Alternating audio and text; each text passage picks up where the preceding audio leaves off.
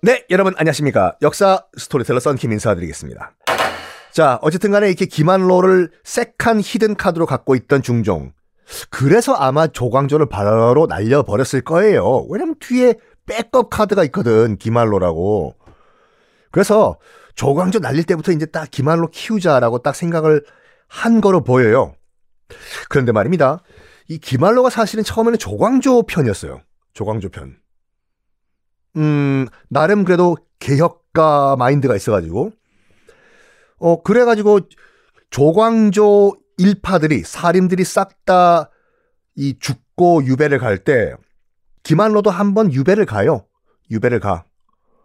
유배 가서 김한로가 이렇게 생각을 했다고 합니다. 나도 죽는구나. 이렇게. 아유, 이 우리 또 조광조 내가 또 줄 잘못 썼다가 죽는구나. 그런데 기다, 유배지에서 계속 스탠바이 하고 있어도 사약이 안 내려와요, 김한로한테. 사약이. 오히려 어떤 일이 발생을 하냐면, 중종이 자기 딸을 김한로의 아들과 결혼시키려고 추진을 해요, 중종이요. 결혼해요, 실제로.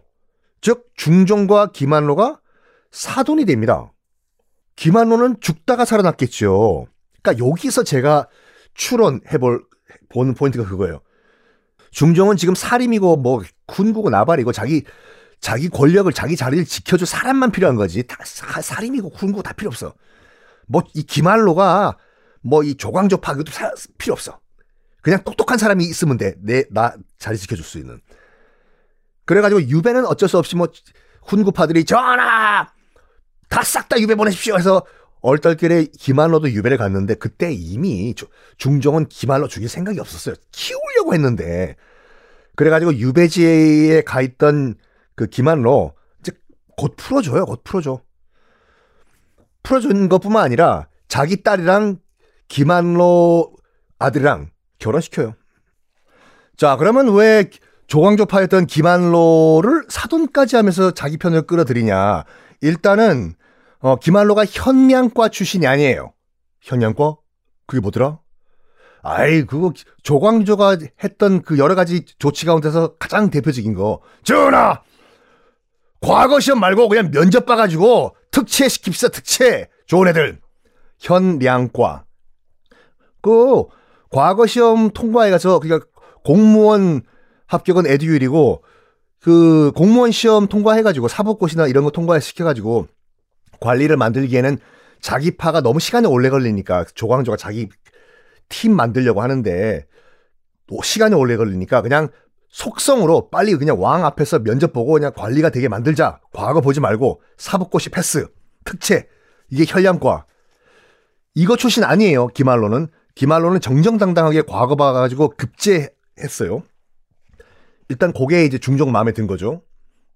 왜냐면 그 조광조 사약 받고 다 죽었을 때 살인들이 대부분 유배감 애들 빼고 사약 받은 애들은 대부분 현양과 출신들이었어요. 왜냐면 핵심 조광조파라는 판단하에. 근데 김한로는 과거 급제. 그리고 조광조 표현에 붙었지만 그 권력 중심이 아니라 변두리였어요. 따로 뭐 권력을 챙긴 게 없어. 그래가지고 중종이 아 조광조파지만 딱히 조광조파도 아니야. 다음 권력을 알로에게 주자 한 거예요. 그래가지고 일 그냥 갑자기 죄인에서 사약받을 가능성이 있던 죄인에서 중종의 사돈으로 권력 중심에 빡 들어온 거예요 지금 김한로가 아, 왕 사돈이에요 지금. 그리고 약간 뭐라고 할까 그 이제 중종이 자식 바보였거든요. 특히 딸 바보. 자기 딸이 지금 그 김한로 집안으로 시집 갔지 않았습니까? 딸 좀 제 잘 챙겨달라고 해서 김한로에게 신신 당부도 하고 손도 잡고 선물도 계속 보내주고 이보시오 알로. 이제 알로 알로. 알로가 아니라 사돈. 우리 딸.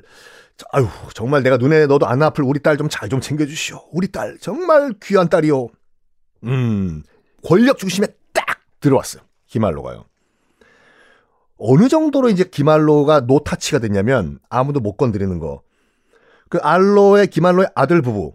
그 지금 딸은 저 중종 딸이고 어 집을 졌는데 김알로의 아들이 그러니까 중종의 사위죠.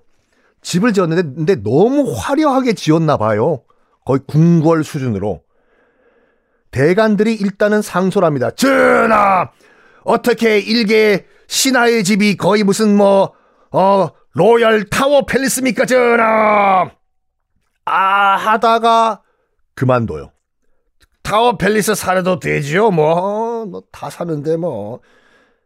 왜 그러냐면, 대관들도 상소를 하다가, 뾰뾰뾰뾰뾰뾰뾰뾰뾰, 뿅! 안 해요. 왜냐면 대관들도 자기들도 파악을 했어, 지금요. 뭐?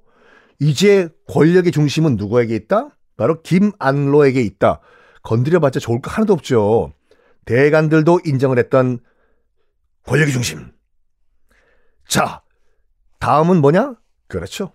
조광조가 누렸던 것처럼 초고속 승진을 합니다. 김안로도 쑥쑥쑥쑥쑥쑥쑥쑥쑥 어디까지 올라가냐면 2조 판서까지 올라가는데 2조 판서, 병조 판서 이런 거 있잖아요, 여러분들. 그거 뭐 하는지는 한 번은 알고 넘어가시면 조선사 편하거든요. 병조 판서는 당연히 국방부 장관이고 2조 판서는 돈을 2조 원을 쥐락펴락하는 한국은행이냐? 아니라 간단하게 2조 판서는 그거라고 보시면 돼요. 인사권. 인사권. 고위 관리들. 뭐 무슨 뭐뭐 국립도서관 도서관장, 감사원장 이런 거. 인사권을 쥐락펴락하는 곳이 2조예요. 거기에 장관이에요. 2조 판서. 이거 대단한 거예요, 이거.